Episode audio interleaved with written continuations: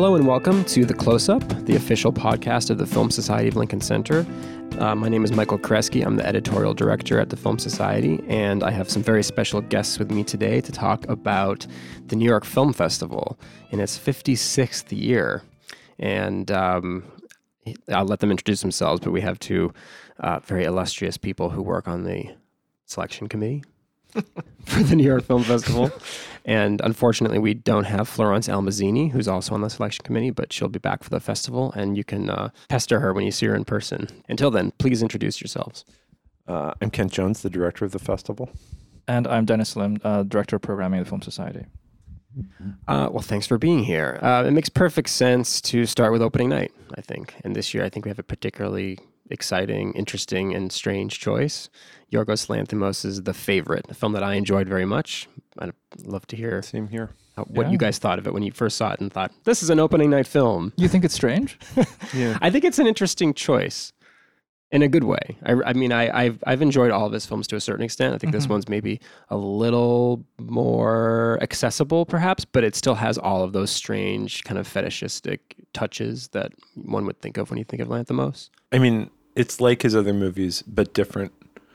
And I think it has to do with the fact that it's a period piece, because I think he's really invested in turning the period piece, doing something with the genre, turning it into something else, and so reimagining it, but also like kind of pulling it apart. It's like kind of a desecration of a period piece, I think, and it's like it doesn't, It I think fulfills all the functions, like all the intrigue and all the things you want from a film like that. But it's also, I think, quite subversive in terms of how it observes these power dynamics. It's also wildly entertaining, very funny, brilliantly acted. Yeah. I think it has a trio of truly great performances at the center. And I think your point about Lanthimos being a director with a very particular tone. Kind of this cool, sardonic, somewhat cynical idea of like human behavior, and I think it's something that transfers really well to the genre. Can you give a little explanation of the setting and the story here? Queen Anne, and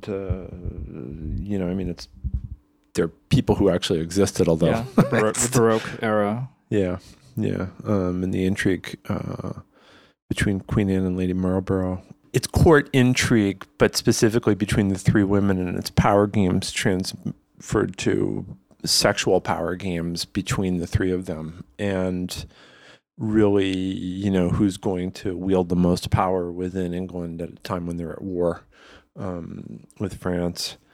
And I think that, one of the things that I found most intriguing about the movie, in terms of this question of period, as Dennis said, it's reimagining the period film. When he'll suddenly cut to this kind of fisheye lens, which occurs at very unexpected intervals throughout the movie. You're looking suddenly from no one's point of view at all. That's through a distorting lens, that kind of suggests concave mirrors, but that also seems like, it's as if this is the world as it actually is, distorted and, out of balance. And often the camera will kind of pivot once it cuts to that, and you get almost like this different perspective on the same shot. Like you'll have this fisheye lens shot of the hallway, and then the camera will kind of pan one way, and it'll give you this whole other disorienting sense. Like I was consistently disoriented by this film, in a good way. In a good way, especially because it's a studio film, which is also really interesting. And I would say it's sort of it has a daring conclusion for a studio film. Of course, we're not going to give away what that is. It kind of lets Lanthimos be Lanthimos. There's the sense of everything kind of dissolving. It's his movie, from start to finish. I think so. It feels just as personal as Killing of a Sacred Deer and the Lobster, but I suppose it's splashier, funnier, and just as dark. I mean, it's a lively movie and a pitch black one at the same time. I think, but to your point, I think it's a film that's going to play I hope, and I think it will play very well because it's, we were tremendously entertained when we watched it. So. One thing about Lanthimos' films usually is you're kind of dropped into the center of a world and you slowly have to adjust and figure out what the rules are. And there's usually very strict rules if you think of which makes sense, which is what this world is too. So. It's pretty much what this film is. It feels kind of like he's taking that idea of the lobster or Alps or dogtooth and he's applying it to, like you say, a period piece, a film that you think you understand going in, but he's constantly taking you out of it, making you... And what he's good at is creating these rules, but also like noting the absurdity of these rules, which is, I think, what he's doing to a large extent here. Well, to move on to the centerpiece film, I would say very different in style from this film. I'm trying to think of a good term. It's Alfonso Cuarón's Roma. For lack of a better term, I would call it a more aesthetically stately film, perhaps.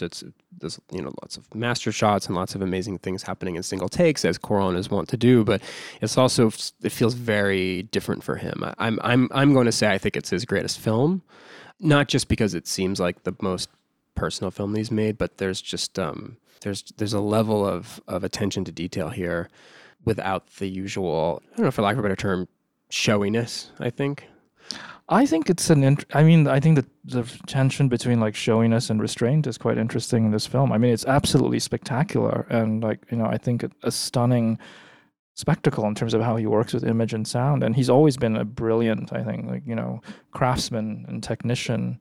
But there is I think this sort of countervailing kind of modesty and restraint in terms of what the film is about and the sort of the moods and emotions that he's working with, and I think that's what makes it so effective and so interesting.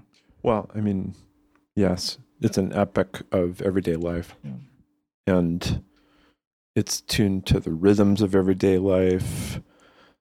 I get your point about master shots, but I would hesitate to call them master shots just because I think that what they are is, that's what the film is, in a way. It's you just looking at life, the rhythm of life as it is lived by this family in Mexico City as it's in the process of coming apart, and where the center is held by the live-in nanny maid. That's an amazing performance that woman gives, and I'm not remembering her name right now. It's a first-time actress. A newcomer to cinema. She's just incredible. But the movie... wherever the camera is, you also feel, because of the way that he works with the sound, the presence of the entire world. It's like, it's a small, it's a great big movie that starts with small things.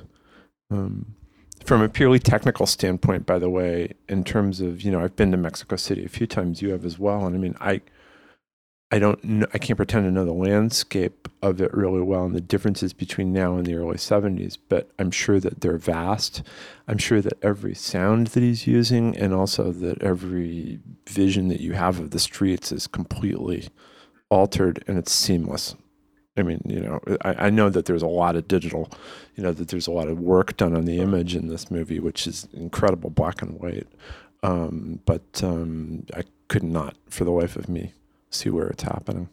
You speak of authenticity is always a tricky thing to talk about in film because who really knows and he's recreating memories and things from his past. But I guess what makes any great piece of cinema really work is while you're watching it, you believe that everything you're watching is completely authentic. And the attention to detail in this film, and also the way that he's able to invest each of those details with such importance. While you're watching it, you pick up on every single sound, every single detail in the house. What's happening in the I don't want to give too much away. What's happening in the garage it's things that you just can't get out of your head. The way that water moves across pavement. Yes. It's a consistently surprising film, I would say, and I think that's a rarity these days. Yeah, and the last thing, when we sat and watched it, you and Florence, and I remember we actually stayed just till the very, very, very, very last moment. It's a fixed shot. You're seeing planes passing overhead. Yeah. The last thing you see on the screen are the words "Shanti, Shanti, Shanti." So we know, that's a giveaway as to where he's tuned, but that's already in the movie anyway. And I think that these moments, like with the garage, that's the father parking the car because the garages are too small for the cars, and the father knows exactly how to park the car, the mother doesn't. That moment, or the moment where she goes to the camp where the men are training to look for the, you know, the old boyfriend, there, where the film gets into slightly magical territory, but then it doesn't really go. It just hints at it. And that's kind of remarkable too, because there is something magical about the film. And those moments just sort of counterpoint and enliven the rest of the movie. And I guess we should say, we don't have to, but we could say, this is a Netflix release. Mm-hmm. And so this is a film that people will be able to see at home, but it's really a film that I believe we recommend that people see on the biggest screen possible. It's really quite a spectacle. I think the filmmaker would agree. Yeah, I mean, you know, the thing is that it's like this year with interviews, I mean, you know, I'm getting all these questions about Netflix and, you know, because of what happened with Cannes this year with them deciding that they couldn't show any Netflix films, reversing their position from the previous year, right? Which meant that they didn't show Roma, they didn't show the Orson Welles film, they didn't show a whole bunch of movies. And I think that, you know, that's a situation that's quite specific to France, but here, you know, streaming is just becoming more and more, that's where people see movies. I mean, you know, no one should have any illusions about that. That's just the way that it is. But the great thing is that Netflix is supporting filmmakers. They're giving people, you know. And I think they are giving this film a theatrical release, if I'm not mistaken. So I feel like that, you know, this film will be seen in cinemas by many more people too. Yes, they are. I'm not sure yet how limited that's going to be, or you know what parts of the United States that's going to be possible. Mm-hmm. So my point is, I just do recommend that people try to see it. Well, the great thing is that it can be seen on a screen, and the great thing is that the people, the filmmakers that they're supporting, are making movies the way that they want to make them. Mm-hmm. You know, I mean, Marty Scorsese's making The Irishman. You know, with them, they've got good taste. And there are a few other Netflix movies in this festival that we can touch upon in a bit. But before that, I also just wanted to finish off the gala slots by talking about Julian Schnabel's At Eternity's Gate, which is a Van Gogh film. Yeah. I haven't seen it yet, so I'm going to rely on you guys. Well, it's a Van Gogh film, and it's one in a string of Van Gogh films. I mean, you know, so, you know, beginning with Lust for Life. I mean, Jean Renoir wanted to make a Van Gogh film. He couldn't. Alain Resnais made this beautiful documentary in the early 50s about Van Gogh. Vincent Minnelli made Lust for Life. Paul Cox made his film, you know, with the readings of Van Gogh's letters by John Hurt. Robert Altman made Vincent Theo. Maurice Pialat made Van Gogh, which is, you know, an incredible film, but to me, not very much a film about Vincent Van Gogh, almost more of a self-portrait, I think, but a great film. And then, you know, now there's Julian's film about Van Gogh, and I have to say that it's like Julian's, they're all good, and I think Julian's film is like a film that only a painter could have made about Van Gogh. It puts me in mind of Basquiat, his first film, because there's a very particular connection that he feels to Van Gogh and to Basquiat, and it's, you know, and I think that, you know, I always think Willem Dafoe is very good, that he was, you know, excellent in the Florida Project last year. In this film, he's just mesmerizing. I mean, you know, because he gets every dimension of Van Gogh, but it's, you know, You get the spiritual dimension, you get the madness, but you also get the work that he put in as a painter, and that's something that it's almost absent in the Pialat film. It's there in the Altman film, but it's sort of like compromised by the madness. Same in Lust for Life. Yeah, Lust for Life seems like it's mostly about that, about the madness. Of course, the imagery apes the beauty and the color of Van Gogh's work in Lust for Life, but it doesn't. It's not about the work itself. Yeah, this one is, and it's also very, very rooted in the place. You know, he was, you know, in an early morning light, I think, or late afternoon light, That's a very particular thing about this movie. But it's very lengthy scenes where you're really feeling the place and you're really feeling his connection to the place and his desire to paint it. Well, just speaking of painterly images, I actually kind of wanted to move along to a main slate title that I know you believe and I believe everyone should see. Dying to find out what it is. Everybody should see. Everyone should see this one, especially, right. Even though it might not seem to be everyone's cup of tea, which is the latest Jean-Luc Godard film, The Image Book. And should be everyone's cup of tea. Yeah, it should be, of course. Yeah. I just saw it for the first time. Take your wives and children and your... Yeah, no, I mean... I'm actually really excited right now to talk about it because I just saw it. I was mesmerized, as I have been, by his, the films of his the last 10 years. And it's always exciting with another one because you always assume that you just saw the last one. Well, because they also kind of feel like last films. Yeah. They're kind of like this sort of like Last Testament feel to like the last few, certainly. And I think this one, maybe even more so, I would say. It feels that way, yeah. I mean, physically, in the sound of his voice and the grain of his voice, you can really feel mortality. And he's really laying it bare. The thing that's amazing in the film is the way that it's been a while now since he's been in that saying goodbye and figuring out what he's saying goodbye to, what the film is saying goodbye to. I feel, himself, the cinema, the film itself, how does everything come to an end?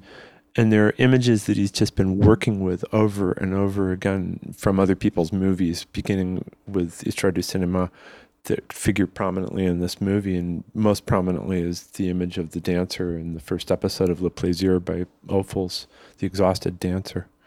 And he uses it to really, really haunting effect in this film.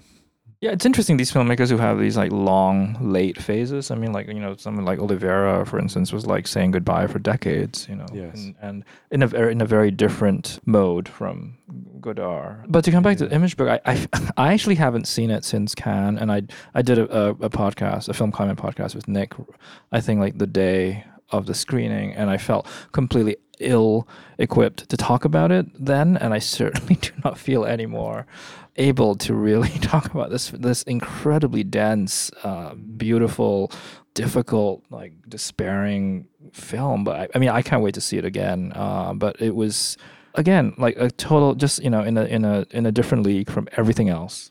And nobody else is working in this way. It was a different idea of cinema. Yeah. And I guess what the jury did made some kind of sense, giving their own, sort of special Palme d'Or this year. Yeah. There's something about Godard working in this particular mode, the Histoire du Cinéma mode, where he's using, reappropriating other clips from film history. There's something about this mode that I don't know what it is, but I never find it particularly difficult to sit through.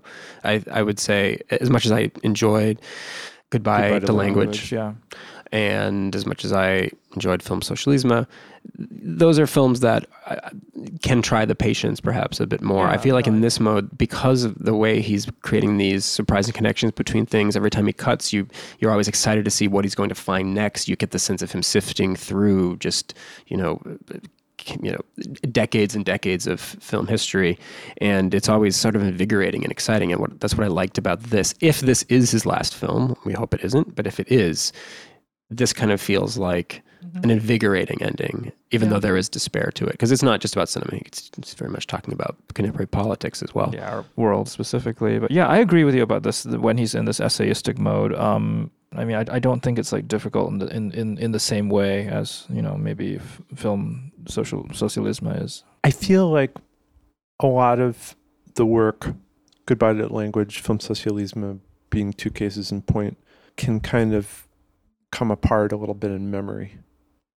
That's the way it's been for me. I don't mean to diminish the work. I'm just saying he's a filmmaker who's always been about trying to make movies that reflect the work of trying to figure out how to fit things together, right? So, which is a tough thing to pull off. And I think that in Film Socialisme, for instance, I found maybe some of the parts unequal. The whole shipboard section in the beginning of the film was absolutely stunning. the section with the family, maybe a little bit less so, but but still, you know, all the work of a masterful artist. In this film, it felt more compact.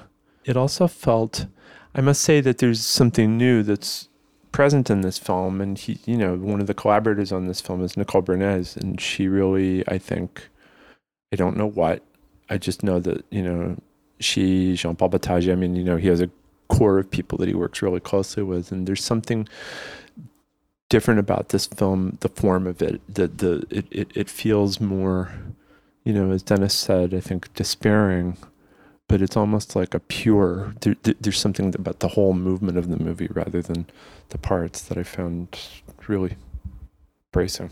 And to move to another filmmaker who's, in a sense, also always potentially making his last film or his last film for a while based on, you know, the reality of the situation. That's Jafar Panahi.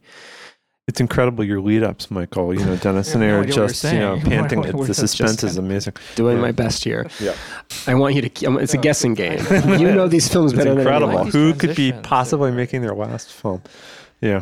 Jafar Panahi is someone who, you know, had been under house arrest for a while and had then been banned from making films in Iran. Yet he keeps on making films somehow. And his latest film, Three Faces, even has some jokes about that. And at one point, he's in the film himself, and his mother calls and says, "You're not making a film, are you?" And he promises, "No, Mom, I'm not making a film." It's very funny. Yeah.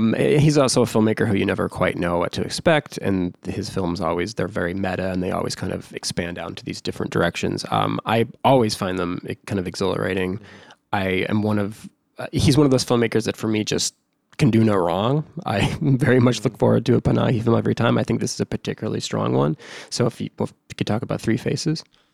I think that, I mean, this is the fourth film made in exile. Clearly the filmmaking, you know, he's no longer making the film in his own house. You know, like this is not a film. The first two were all like interiors, right?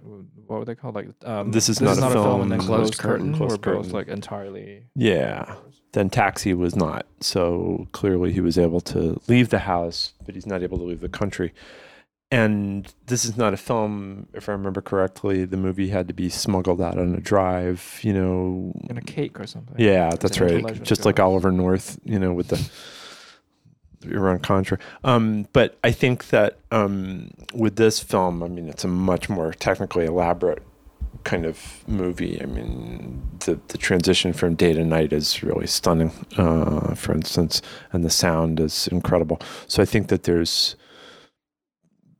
it's more out in the open that he's making films, and, you know, that it's not a movie that you could smuggle out in a cake.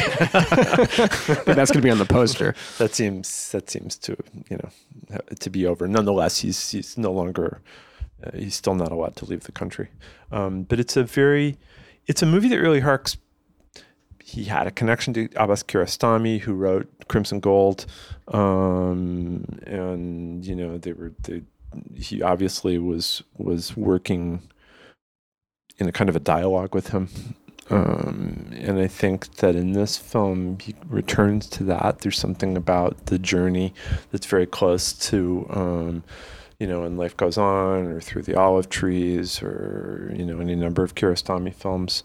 But also, like all Panahi films, he gets very, very involved in, you know, the games of, you know, is it really Jafar Panahi himself, or is he playing a version of himself? Are the people, you know, the real story, you know, reality, fiction? The film begins with a suicide attempt, you know, recorded on a cell phone that may or may not be real. And also he's always been, you know, very focused on the situation for women in Iran. And this is one of the strongest of his films in that sense, but in many other senses as well. I think it's an exquisite piece of work. Yeah, the recent films, I like all of his recent films, but they feel very contained and sort of conceptual. Yeah. This one feels like it keeps opening up. Yeah, and it keeps changing what it is. I agree. Okay, another shapeshifter, but I only know that because I've heard you say it. I haven't seen it yet because I'm very excited about it. What am I going to talk about? It's 14 hours long. Oh, I was going to talk about Happy as Lazzaro. Oh, okay. Oh, we can do that. By Alice Rohr Walker. We'll get to LaFleur in a second. Okay. So many shapeshifters in this lineup. Yeah, I know. It's incredible. It's like a science fiction movie. Happy as Lazzaro is... Which is a terrible translation, and I hate saying it. Yeah. Lazzaro Felice is so... Much comes so much more trippingly off the tongue as a title. We'll say Lazzaro Felice, but if you want to come see it, you'll have to find it for Happy as Lazzaro. Yeah. It's Alice Rohr Walker's third feature, right. And we are very happy to say we've shown all three of them. We think she's one of the most talented and distinctive young filmmakers working today. She was also our filmmaker in residence during the festival. And worked on 2 years ago. Script for this film. Worked on this film. Was doing some writing when she was here. Yeah, a shapeshifter. That's an accurate description. And I don't really want to give away what happens because I think the film does something quite audacious halfway through. And I think she's one of these. She's cultivated this really interesting tone in all her films. Kent, your description of Roma is slightly magical. Mm. And I feel like Alice has been sort of working with this. It's a kind of magic realism. That's a kind of very poetic naturalism that she works with. Mm. It's a kind of realism that's open to the possibility of magic. That's right. And I think this is a film that I think takes the biggest leap into that realm, into allegory. It has this kind of a fable. I mean, it's set among these what seems to be an extended family of tobacco farmers. You cannot really tell the time and place. It's sort of unclear for a while.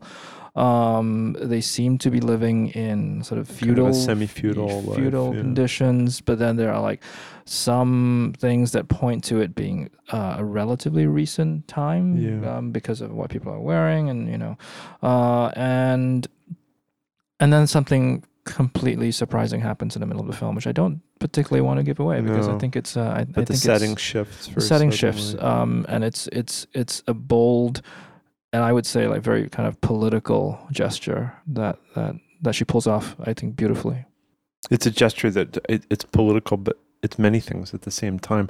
That's the thing about her films that I find so remarkable, that she's working in a way that appears to be very simple, focused on very simple things, and then without realizing it, when you're watching the film, they open up and expand into something very grand, and in the case of this film, multi-layered.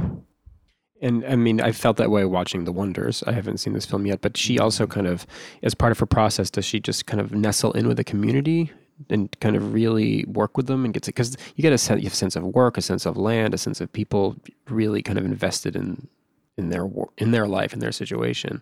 It just feels so lived in.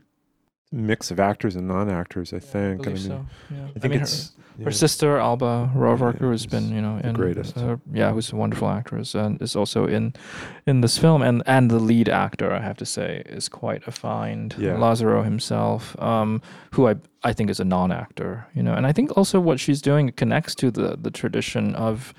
The very rich tradition of Italian cinema, of working with non-actors, of course, going back to Italian neorealism. But I think there is something of the spirit of Pasolini in this film. Some of his films, I think, you can detect that. Maybe Ermanno Olmi too.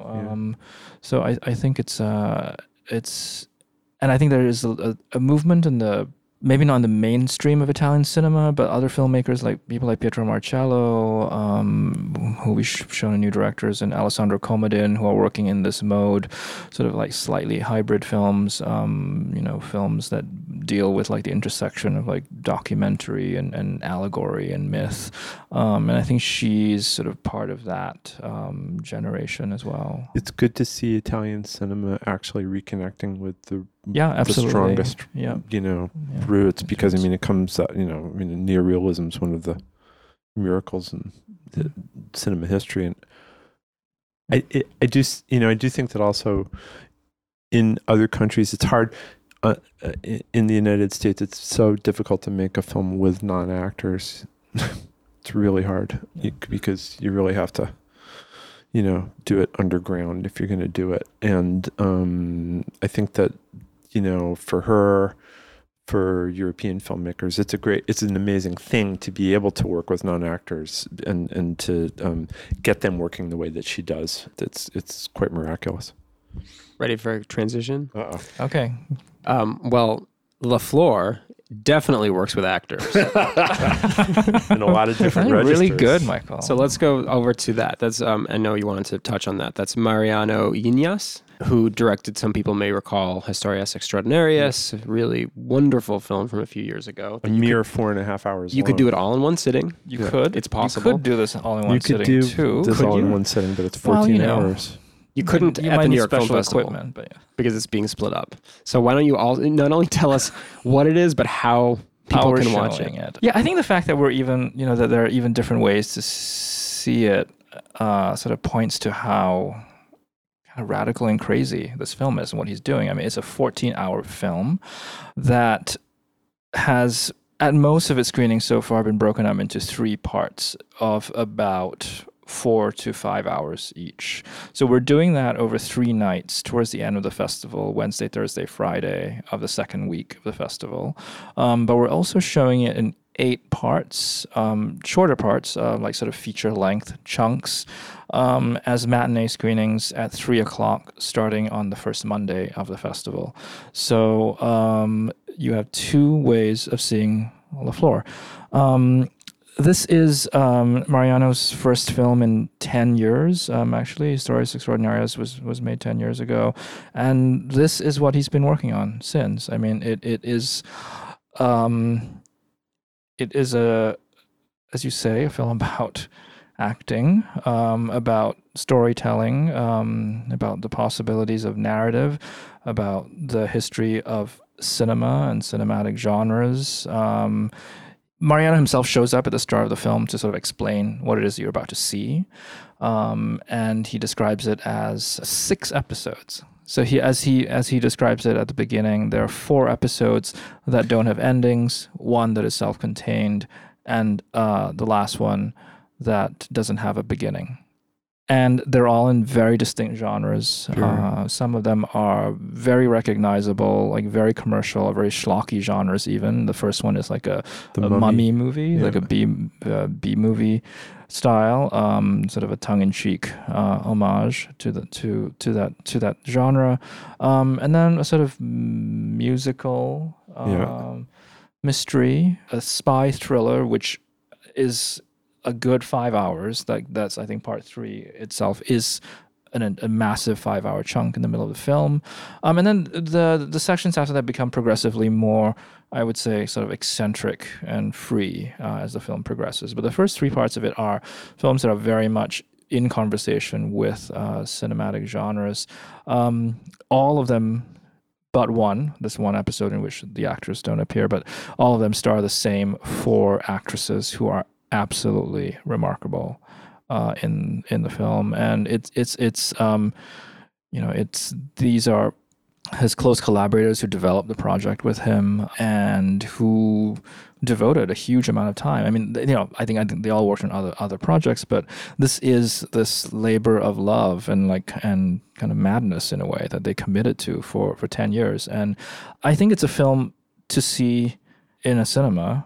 And I feel like it's there's something about long films that are experienced in a cinematic setting, in a communal setting, that I think is, you know, it's whether it's like Bellatar or Rivette or Love Diaz or whatever. I think there is something that happens collectively, and I highly recommend that people watch LaFleur that way. You know, and also on the subject of duration, I think it's not like a long film that is. It's not a Love Diaz style film. I mean, it's not a Bellatar film. Right. It's not what people call, I hate this term, slow cinema. It is very, very much the opposite of that. It is action packed. It is ridiculously entertaining and intricate, and very densely plotted, metafictional at various points. Like he experiments with like different ways of framing stories, different ways of telling stories, and it's it's exciting. I mean, it was a film that we watched in, you know, in the thick of programming when we're watching like a lot on a daily basis. And for me, putting this on, I watched it over 3 days. Was an absolute joy, and I'm really excited for people to experience it. And in the description, some people might think, "Oh, that sounds like an anthology film. Like I can just pick it up and put it down." It's a film that needs to be watched. It's hard in order. I don't actually know if you need to watch it in sequence, to be honest. That would be a question for the director, almost. Yeah. You know? I wonder how that would be a question I would be interested in asking the director. Given the disparate lengths, it doesn't make it easy. I think in terms of like you know this, it's confusing. There's like three parts and then 6 episodes, but they don't map over. I actually think I think part one might be 2 episodes. Part two might be... I think part one is 2 episodes. It's been a while. Yeah. Yeah. Well, Mariano's coming himself for a talk, so we can ask him. He is coming. We're not doing any Q&As because this has already been reported, so it's not a spoiler. In fact, I think he'll probably announce this before the screening. The credit sequence is 40 minutes at the very end of part 3. So, and that'll end pretty late. So what we're going to do is we're going to have one of our director's dialogues is going to be with him, we've scheduled it at 5:00 on the last Friday of the festival, and that will be after the matinee screenings wrap up and just before the part 3 screening in the evening. So yeah. I also wanted to touch upon a couple of films from China that we're showing this festival. We really need to touch upon because these are some really important filmmakers. One is kind of starting out, but this is his second film, it's Begon, and then there's Jia Zhangke, of course, who's probably the most important Chinese filmmaker working today. So if you could talk about Ash's Family Tour, we can throw that in. And A Family Tour, right? Ying Liang. Let's touch upon Ash is Purest White, Long Day's Journey Into Night, and A Family Tour. Ash is Purest White. Jia Zhangke, his reputation precedes him. He's for anyone who's interested in this festival, he's a regular, and he's a regular because he's a great, great filmmaker. He was great when he started. He's great now. What it was 20 years ago when he made Shaowu, right? Yeah, I think exactly 20 years ago. Or 21 or something like that. So it's just like, he started with a bang, and the bang keeps getting louder. And he changed, at this point in his filmmaking career, he has, for a few films, 2 films, he was in a kind of a documentary fiction hybrid mode with 24 City and New, or I Wish I Knew. And with Touch of Sin, Mountains May Depart, and with Ash is Purest White, he's shifted into a kind of a melodramatic mode. There are 3 very different films. In a way, Ash is Purest White builds from Mountains May Depart. It has that kind of feeling. It also builds from Still Life. And Unknown Pleasures, too, in a way. Yeah, it's sort of a retrospective work, in a way. It is. Looking back at some of his own, other films. It is. It's interesting because it... And also, as always, his wife is very much the center of the film. Her performance in this particular film, I think, is absolutely remarkable. Good, so great. Remarkable. Yeah. But also... He's working with Eric Gautier, the DP in this movie. A great DP. And his usual DP, Yu Lik Wai, is also great. But working with a new DP and one as good as Eric really gives something new, I think, to the film. I just think it's so easy to take great filmmakers for granted in a way because there was yet another great film by Jia Zhangke. And I'm not sure if this film even really got its due in Cannes this year. And... Yeah. For me, it was the best film there, I think, and I think it's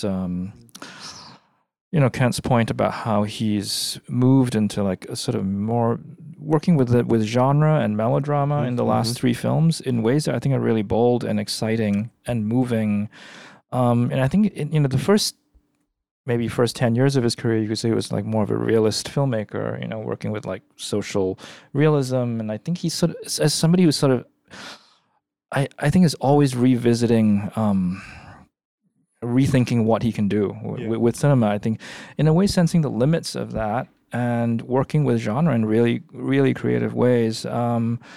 This is, I think it's actually one of his best films. And I think it is... It's a more successful film than Mountains May Depart. Yeah, and I think it's Zhao Tao's greatest performance. Yeah. And I think, again, he has, you know, he's a filmmaker who has a lot to say about China today. About China, about being alive right now in the world, about, you know, change, how it happens, about, you know, on a personal level or in the world around you and how the change in the world around you affects you on a personal level. It's just, he's very alive to everything that's happening around him, I think. Yeah, I mean, Mountains May Depart is a good example of a film that there may have been parts of it that weren't as successful as others, but overall, he's so persuasive at dramatizing the monumental shifts in the world that you come away with a kind of a grand sense of things. You know, there are some things, but like Chapter 3 of Mountains May Depart, for example, has a lot of awkwardnesses. Yeah, but narratively, there, I think you admire the leap that he takes. Exactly. You know, to imagine a near future, and I think this question of time is interesting too, because now he's always been like this sort of like, you know, present tense director, like, you know, China today, kind of, you know, you get a sense of like what the changes that are happening, especially with his first few films. But he's going back to what he did with Platform, just like looking back at a period of time, like a pretty, you know, Ash is Purest White spans what, like 15 years, 20 years, something like that. It starts it spans the entire 21st century so far, something like that. Right. You know, and I think for him, just like looking back, really creates like it's a different tone in a way. There's something a little bit more. Well, he's always been like that, though. I mean, you know, for instance, with Platform. Yeah. You know, I mean, he's always been attentive to shifts in time, the experience of time, the passage of time. Yeah. I think it's his one of his saddest films. I think it's also one of his funniest films. So I think it's I'm very excited to see it finally. Same as Long Day's Journey Into Night, which is a film that is part 3D, correct? The second half of it is 3D. It's not shot in 3D. It was post-converted to 3D. And the audience is signaled that it is time for them to put on 3D glasses in a very... The opening title card just says, you know... But it says you're going to be invited to put on your 3D glasses during the movie. You'll know when. It's really nice the way that he does it. And the 3D shot is a single shot. I mean, that is maybe even more important than the fact that it's in 3D. It is this elaborately choreographed single shot, which will... come as no surprise to people who've seen Kylie Blues, which had an extraordinary sequence in the middle of it, which is also this amazing sort of traveling shot. Yeah, Begun is one of the most exciting young talents. I think he turned 30 this year. He's already made 2 remarkable films. Wow. Yeah, no, I mean, it's a tour de force. You know, I mean, there's no other way to put it. But it's also a film that's, let's say, related in some way, particularly in the first pre-3D section of the movie, to Wong Kar-wai. A little Wong Kar-wai, a little Ho Xiaoshan. Yeah. It reminded me a lot more of Wong Kar-wai just because you're so immersed in the textures and a lot of the dialogue. Yeah, sounds very close. Definitely, yeah. This sense of dream. Yes. But also, like, you know, you could say Lynch or Tarkovsky. Yes. Or, you know, I think there's something quite, even though it's referential, I think it's a very kind of modern kind of referentiality. Yeah. There's something... it doesn't feel referential. It just feels like it's in that vein. There's something that's related without making a big... I think he's overtly referential. I mean, he calls, you know, Long Day's Journey Into Night. I mean, and I think there's all kinds of references. There's like a shot that literally references Stalker in the film with the water, with the glass of water and the table. You know, and I think there's something kind of he's this sort of like 21st century cinephile who's, you know, seen everything but absorbed it and synthesized it in a completely surprising way. Yeah, you know? Yeah. And then the third film that we were going to talk about, A Family Tour, sounds like it has connections perhaps even to Panahi. It's made by a filmmaker in exile. Great connections. There you go. I'm here for. Ying Liang, it's his first time in the festival, and he's been working in exile. He's been living and working in exile for about 5 years now, I think, since his last film. Yeah, he's been living in exile since 2012 when he made his last film, which was called When Night Falls. And this is a very autobiographical film. It's a film about a filmmaker, a female filmmaker in the film, reuniting with her mother, her ailing mother. The filmmaker is unable to return to China, so they meet in Taiwan. And they're on these like separate tours, and it's a very precise, very delicate film that, you know, where I think the personal situation of the characters is rendered very movingly, but also I think it's a film that has is really interesting and intricate in terms of how it maps out the political complexities. I mean, it's a film in which literally like the personal is political. Is sort of, you know, is sort of the point of this film. And it's very quietly intense. Yeah. Yeah. When you're talking about the slight, perhaps, Haushaushen influence on Be Gone, I was thinking about a sort of surprising Haushaushen influence, I thought, while watching Barry Jenkins' If Beale Street Could Talk, which I saw just recently up at TIFF, and I was really quite taken with. I think it's a beautiful film. This, of course, is his Barry Jenkins follow-up to Moonlight. There's a pretty incredible scene in the middle of the film with the actor Brian Tyree Henry from Atlanta, in which he's at the kitchen table talking to the main character about his experiences as an incarcerated black man in America, and the camera just kind of drifts across this incredibly moody kind of kitchen mindscape. In the apartment in the village, right? Yeah. Yeah, and it just... And then I recalled, oh yes, of course, Barry Jenkins was here at the Film Society, and he presented, I think, was 3 times his Haushaushen choice. He talks a lot about Claire Denis and Haushaushen and Wong Kar-wai and filmmakers that he's been influenced by, and I very strongly felt it while watching this very beautiful James Baldwin adaptation. Yeah, I think you were much... I think this is like what I was saying about Be Gone. I think Barry is a total cinephile who, like, I think he knows a lot, he watches a lot, and I think he's somebody who's absorbed all these influences, and I think they emerge in sort of surprising ways in all his work. It's interesting to think about this film in terms of, you know, what would he do after Moonlight, you know, and for him to tackle the adaptation of this particular novel, I think is pretty meaningful, and to... I mean, you know, he really, yes, you can feel the cinephile connections, but also the connection to the Baldwin material itself is intense. The relationship between the filmmaker and the material that he's adapting. You know, I think that the movement of the film is yeah, it's a movie that's like looking square in the face of, you know, racism, how it works, how it's institutionalized, how it plays out, how it's, you know, since it's specific to the 70s, the problem of like mass incarceration and plea bargaining and, you know, all that stuff. But also, you know, obviously it's related very much to right now and, you know, movingly so.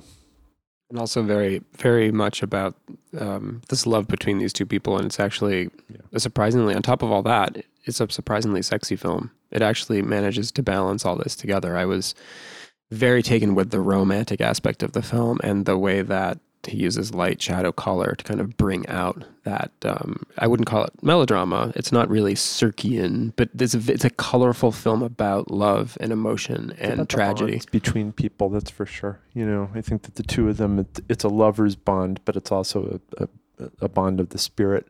And I think that between, you know, father and daughter, husband and wife, friends, you know, the two fathers of the two, you know, young people who are getting married. It's that's what the film's all about, the intensity of the bonds between people and how they're stretched so taut, but they don't quite break. That's, you know, that's the heart of the movie. Yeah, he's looking at us right through the camera because he often has the characters look directly at the lens. Yes. And it's, I don't know, I found it sort of amazingly moving. Mm-hmm. So then, as I mentioned a second ago, Barry Jenkins is a huge Claire Denis fan, maybe Claire Denis' number 1 fan. Boy, Michael, you are. We can't not talk about. Firing on all cylinders. That's great. We can't not talk about High Life, which I also just saw. Why would we want to not talk about High Life? So Claire Denis' film is a sci-fi film, I suppose. Wow. Yes. A sci-fi film of a sort with Robert Pattinson. Julia Binoche is back with Claire Denis after last year's Let the Sunshine In, which is, I think, maybe the best movie of the year still. This was quite an experience. I'm going to let you guys talk about it. I mean, she's been trying to make it for a while. It's a movie that she herself would hesitate to refer to as science fiction, but of course it is. I mean, it's about a group of, you know, death row convicts who are placed on a spaceship headed for a black hole. And they're on the spaceship headed for the black hole with the purpose of possibly harnessing the energy of black holes. But, you know, the special effects in the film are at a bare minimum. And what the film really is a movie about, Claire herself refers to it as a family movie, which is interesting, meaning, you know, how family, you know, it's a group of people who are not related familially with one exception, father and daughter, but it's about, you know, how people form a family and all the violence and the intensity and the tenderness and the lust and the hatred and everything that happens in the kind of incubator. And when you put it that way, obviously, then there are many like obvious connections to her other films. Yes, absolutely.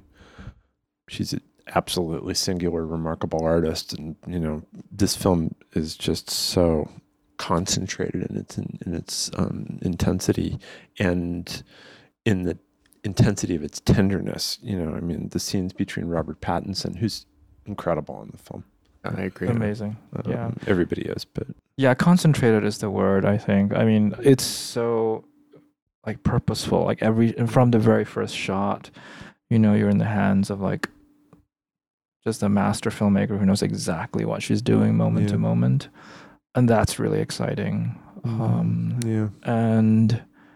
Yeah, I love Claire in this mode. You know, I mean, it's nice to see her do different kinds of films, obviously, but this is I think a mode that maybe harks back to The Intruder, or Trouble Every Day, and I feel like there's something for me like especially thrilling about watching her work this way. Yeah. Also, I've always been lost in admiration for her ability to handle time.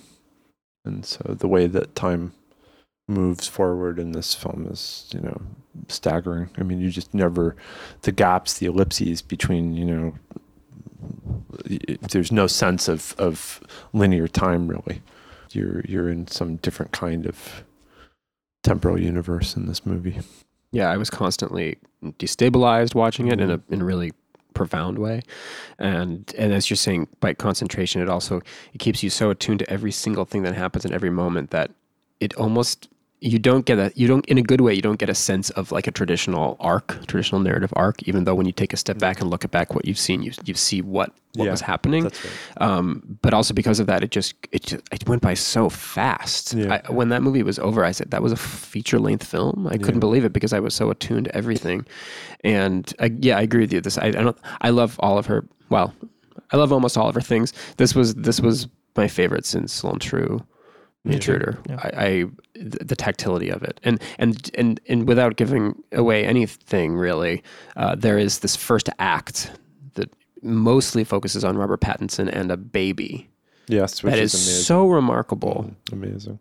I don't really know how she pulled it off in terms of just the filmmaking and the performances. Well, dedication. She's just like she gets what she needs. A work of genius, that's for sure. We have a lot of films in the main slate. We obviously can't touch on all of them. We have 30 films in the main slate. Oh, God. So, well, there are two films by Hong Sang-soo. There are. And, you know, we've a surprise. I love them all, but what a surprise. For the second year in a row, there are two films by Hong Sang-soo. But for every year, for the last few years, we've shown a film by Hong Sang-soo, and that's because Hong Sang-soo is a great filmmaker. And always surprising. Continually surprising, which is amazing when somebody's making 2 or 3 films a year. It was he's not joining us this year, I assume, because he's already working on the next 3 more films. But it was really great to have him here last year and to hear him talk about this, his process in extremely concrete terms. You know, he was like, I have a date and I have a location, and I have a budget, and I write every morning, and I figure it out, and the form comes together. And it's just like, it's an amazing model, I think, for like, you know, to just work with the bare minimum. I mean, on the one hand, it puts you in mind of, you know, Webern writing with a 12-tone row and rearranging notes, and, you know, and or on the other hand, it's not a film that I like very much, but, you know, Rob Grier made this film, The Man Who Laughs, is it? The Man Who Lies, but he worked with the soundtrack has like 16 sounds that are just repeated over and over again in endless permutations. But when you think of Hong Sang-soo's work, you think of like pathways, bars, restaurants, outsides of bars and restaurants, you know, staircases up and down stairs in small apartment buildings. They seem identical, but then there's an endless series of permutations because the films all kind of talk to each other. Yeah. And I think this is an especially like lovely pair too. Yeah. They're both set in like these confined, more or less, spaces. Like one is in a cafe and one is in a hotel, and they're both black and white. Yeah. But I think they're quite different in structure. Again, like intricate, subtle, and, you know, as you say, they're kind of formalist films, but he's also gotten to the point where they're also like deeply emotional. Yeah. And I think that's the case with both of them this year. Oh, again. Yeah.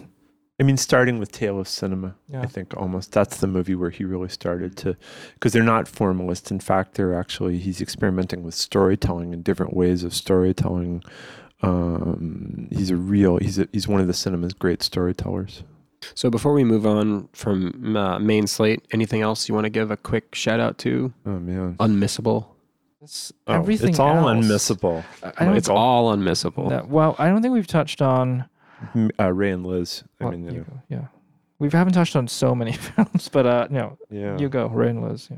Well, Ray and Liz is the first feature film by Richard Billingham, the photographer, who's been involved primarily with documenting the world that he grew up in, his parents, and, you know, his family, and the people around his family, and I found it absolutely staggering, like every second of it, because it's so acute the way that it just, he takes what is obviously remembered life and he just puts it, enacts it, reenacts it on the screen, or revivifies it, I guess would be a better word, because every episode is made up of very small interactions between people and gesture for gesture, and, you know, every article of clothing, every single object in every room.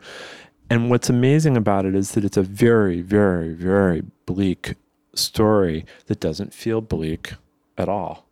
And it does in some kind of cumulative way, but it's so alive in all of its details that, and also it's unassuming, you know, as the narrative is happening, you know, the characters themselves, the little boy is not quite aware of what's happening until it's basically pointed out to him. But we don't want to give too much away about it, but boy, what a movie. Yeah, this is Billingham's first feature, even though he's had a sort of long career as a photographer. But I think I just want to point out that we have quite a few not necessarily first-time filmmakers, but filmmakers who are in this main slate for the first time. Yeah.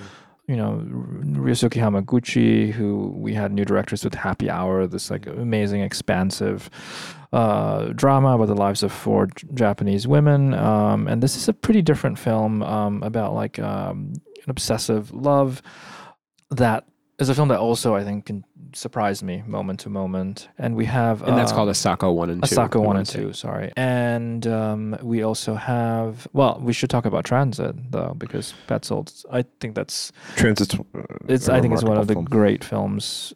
in the festival, one of the great films of the year for me. It's an incredible film. It's... because it's a film that happens. It's based on a novel written by Ana Segura that was, you know, that's about you know, the refugee trail during World War II, and it takes place in two tenses. I mean, you know, you're in World War II, you're in the 40s, and you're also in right now. and it's both things at the same time. Yeah, it's like he's adapting this historical novel, but it's filmed in present day Marseille and it's such an elegant and also like complicated like sleight of hand that like creates this amazing effect. Which is and he's, I think, in his own way, I think is a filmmaker who's really dealt with political questions in subtle ways, subtle and oblique ways, and I think he's doing that again here. Yeah, and we're also doing. I want to plug our, I hope, complete Christian Petzold retrospective in November, December, where we'll be showing a lot of his television films, which are difficult to see, and we'll be opening the film next year. Private Life by Tamara Jenkins is an amazing film. It's the film that actually opened the Sundance Film Festival. It's a slightly different version. She's worked on it since then. But, it's a movie that's about middle-class Manhattanite bohemians, played by Paul Giamatti and Catherine Hahn, who are trying desperately to have a baby. It feels extremely autobiographical, but it also, and lived in, but it also is a film that really, that feels like old territory, but it kind of isn't in this movie. It feels, like she's made it, like it's completely her own. It's really grounded in a world that she knows as she knows it. And it's a film that's very funny and moving at the same time. And unsentimental. Very unsentimental from start to finish. Burning by Lee Chang-dong is a ferocious piece of work. Great movie. Cover story from Comment for September, October. Also, we're doing a tribute to Pierre Rissiant, who passed away right before this year's Cannes Film Festival, and that was really the last film that he championed. Burning, that's a film that he really loved. The last email I ever got from Pierre was about that movie. Alex Ross Perry's Her Smell was back in the festival after Listen Up Philip we had a few years ago, and this is maybe his best film. I would certainly his most ambitious film. Yeah, it is certainly. It has an extraordinary performance by Elizabeth Moss at its center. Yeah. You saw this one in Toronto. I did, yeah. I've spoken of it a bit on the Film Comment podcast. All right. So not to go too much into it again, but I agree. I think it's his best film. Yeah. That I've seen so far. I think it's he's at least teasing at redemption. It's very it's interesting. Well, the last act is I think quite extraordinary. That's where the title comes into play actually, because for a lot of the movie you're kind of like, oh, why did he call it that? And then at the very very last moment of the movie you understand why, and it turns the film on its head actually. I think it's a movie that is purposefully antagonistic, and it's going to potentially send some viewers to the exits. I think that they should stick with it because it's an intense experience that has an arc that is not necessarily visible for the first three acts. And it takes a turn that I think makes it incredibly moving. Yeah, it's comprised of six long, very lengthy scenes, five very lengthy scenes. It's very impressive. Yeah, no, it is. And a great cast all around. Not Elizabeth Moss, of course, is always wonderful, but I was kind of amazed by the cast. Faithful Man by Lou Garrel. We've regularly shown his father's films. This is Lou Garrel's second feature as a director, but it's, I think, kind of a more ambitious film than the first. It's just as compact.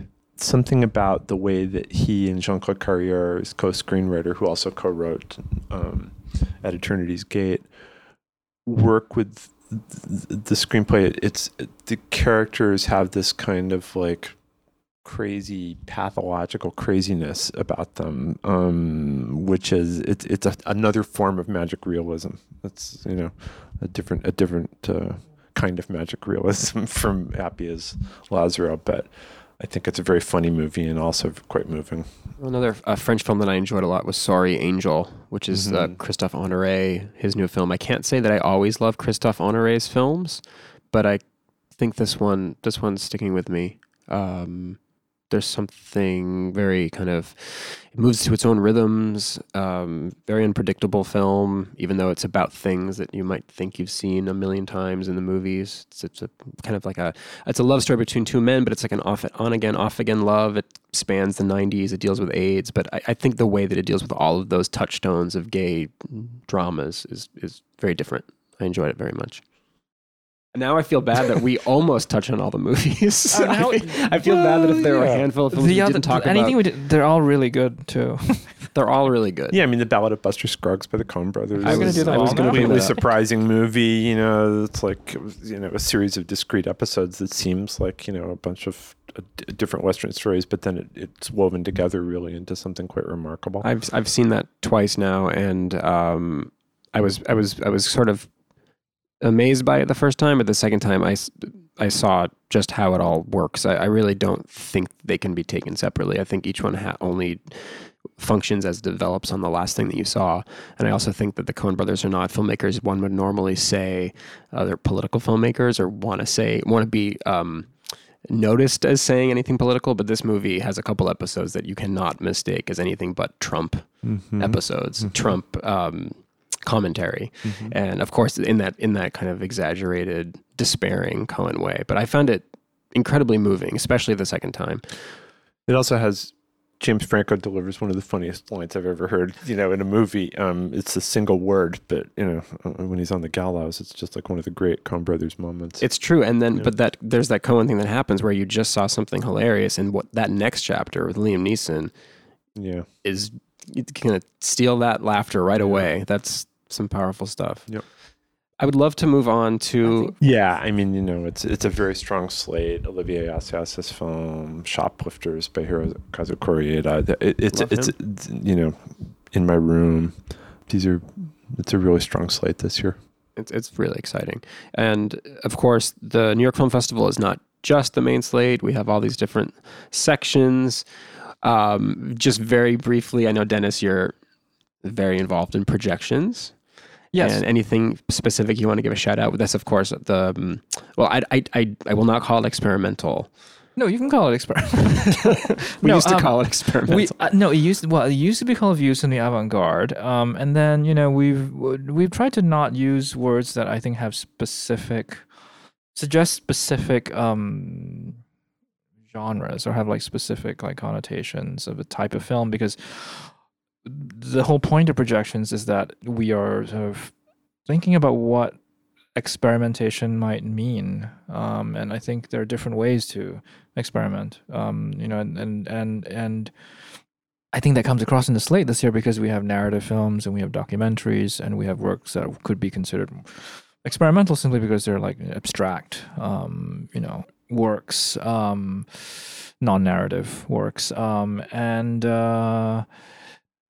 This year, we're opening with a pretty crazy satirical film by Daniel Schmidt and Gabriele Brantes called Diamantino. That was one of the prize winners in Cannes this year. We've also shown Gabriele and Daniel's films as part of a group retrospective that we did a couple of years ago, and they also work with Benjamin Crotty and Alex Carver. We also have work by Ted Fend, whose previous film we showed in New Directors Short Stay. This is his new feature, Classical Period.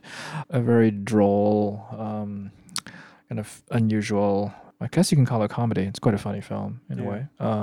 And, you know, we have two filmmakers who have been in the main slate of the festival, Albert Serra and Tsai Ming Liang, with works that are much more, both of whom actually have been working in the gallery space in recent years, and these are two rather more experimental works by them. And then we have 6 short programs as well, including, you know, regulars like Ben Rivers, Guy Hopinka, Sylvia Schettelbauer, Mary Helena Clark, a lot of people who will be familiar to projections attendees, but also a few first-timers that we're very excited about. And Kent, you had briefly touched upon the retrospective section, because part of that this year is a tribute to Pierre Rusciant, but there's also a Dan Talbot tribute as well. Yeah, in addition to 3 documentaries, Margaret von Trotta's film about Ingmar Bergman that she made with her son, Gaston Solnitzky's film about Hans Horch, who ran the Biennale and passed away very suddenly last year, and a film about Aoski Boische, cinema pioneer. But yeah, there are tributes to Pierre and Dan, both of who passed away within the last year, both of whom were just absolutely central figures in film culture. Pierre in international film culture, Dan as well, but Dan was the man who brought New Yorker films into being, and, you know, who ran Lincoln Plaza and the Cinema Studio before that, the Metro before that, the New Yorker before that. I mean, he was just the guy who really brought everyone from, you know, Fassbinder to the Straubs to Vendors to, you know, My Dinner with Andre to, you know, just movie after movie after movie came to these shores thanks to Dan Talbot. And before we wrap up, just want a quick shout out to the Spotlight and Documentary section, which is very robust this year. There's a 4-hour Watergate documentary. There's Roger Ailes. There's a lot of lovely Errol people. Errol Morris's portrait of Steve Bannon, which is, you know, one of the most cinephilic of the films that we're showing. Let's just say Steve Bannon is a real cinephile. And we'll leave it at that. Don't normalize him. Well, anyway, you know. We will not normalize him. Yeah. Well, I'm even more excited than I was before. Thank you very much for programming these films and for talking about them. And the festival starts on September 28th. It runs till October 14th here at Film Society Lincoln Center. That whole time? That whole time. Okay. It's not a short festival, actually. But it's packed with, every day is packed with something great. It's true. Yep. So thank you very much. Thanks. Michael.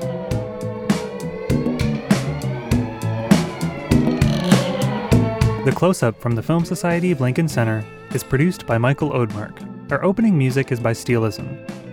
You can subscribe to The Close-Up on iTunes and Stitcher. The Film Society of Lincoln Center is a non-profit arts organization based in New York City, supported by individuals just like you. Founded in 1969 to celebrate American and international cinema, the Film Society presents year-round programming recognizing established and emerging filmmakers, supporting important new work, and enhancing awareness, accessibility, and understanding of the moving image. To learn more about what we do and support the Film Society by becoming a member, visit filmlink.org, filmlanc.org. The Film Society of Lincoln Center. Film lives here.